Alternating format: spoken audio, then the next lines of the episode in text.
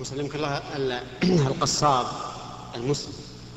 الأصل أن ذبيحته حلال وأنه يسمي وأنه يسمي.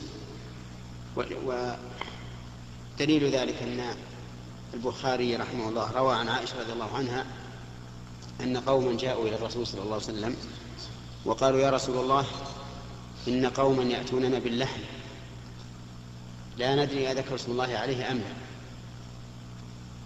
فقال سموا أنتم وكلوا. قالت وكانوا حديث عهد بكفر. تعرف أن حديث العهد بالكفر لا يعرف شيء من أحكام الإسلام إلا قليلا. فإذا كان الذابح مسلما أو يهوديا أو نصرانيا فالأصل أن ذبيحته حلال. ولا نقول لعله لم يسمي أو لعله لم يصلي أو ما أشبه ذلك. ما علينا.